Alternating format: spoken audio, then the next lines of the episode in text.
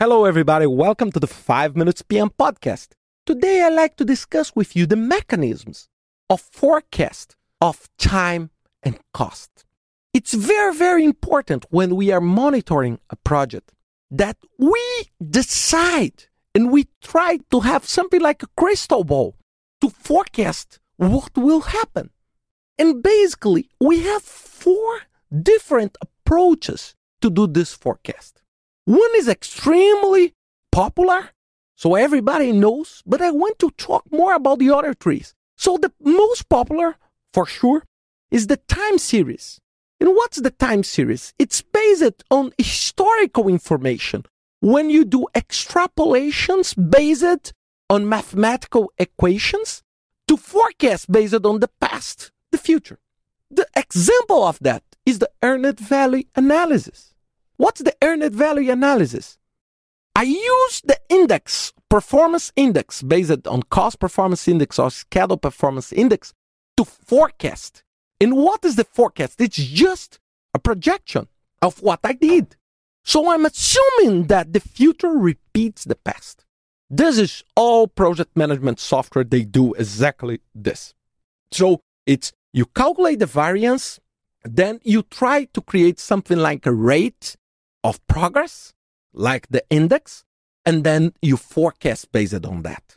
So this is the most popular, and almost everybody knows only this way to forecast. But let's talk about the other three. The second one is the causal and economic. What is this? It's an analogy between data.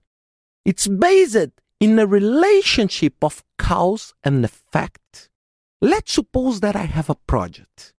The project will address the construction of a new factory to produce umbrellas.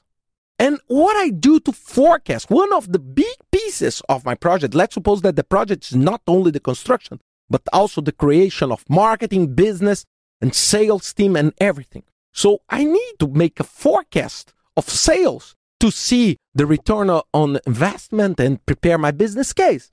And then I create a correlationship between the amount of rain, historical amount of rain, and the sales of umbrellas.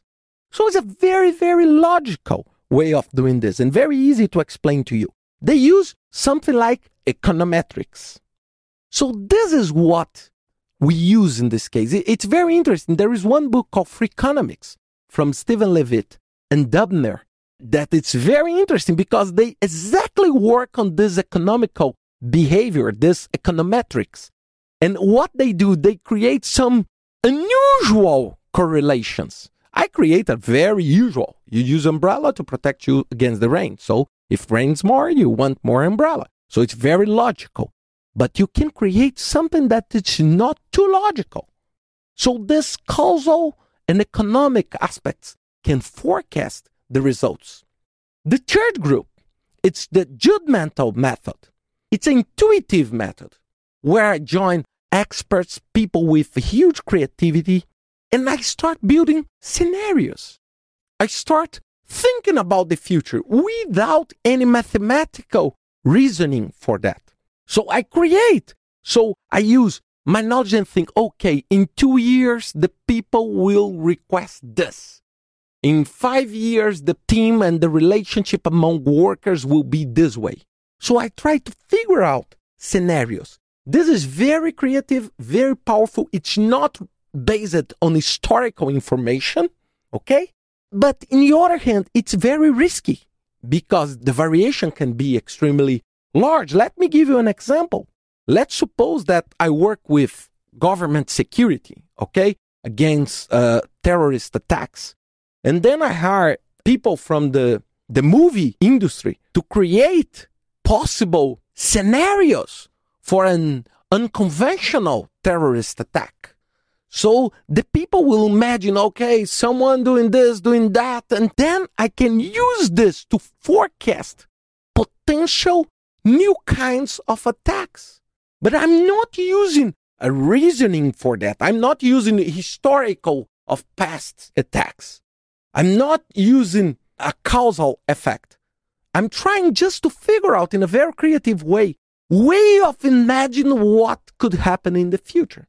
And the last group, the fourth group, is the others. In these groups, I put together probabilistic models, Monte Carlo simulation, mathematical simulations, where I use a lot of mathematics, some historical data, and I try to, using random numbers, to forecast potential outcomes.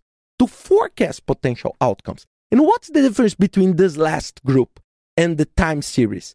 The time series is just an extrapolation. I take the results and I multiply by the remaining work that I need to do, and then I will have the forecast. The others know I will use a much deeper mathematical process, simulations, trying to understand what's going on. Why I recorded this podcast, you may ask. I recorded this podcast just to open the minds of the people while thinking about forecast. Because everybody think only about time series extrapolation. And this is not necessarily the best way of doing that. Imagine all the products and the new products that we faced in the marketplace in the past 10 years. Most of them in the technology sector. For sure historical information weren't too relevant in this case. Maybe the judgmental method or some causal economic make these people create such a nice products and such a completely different sets of products services that we have right now. It's not only based on the historical information. So folks i hope you enjoy this podcast and see you next week with another topic in another 5 minutes pm podcast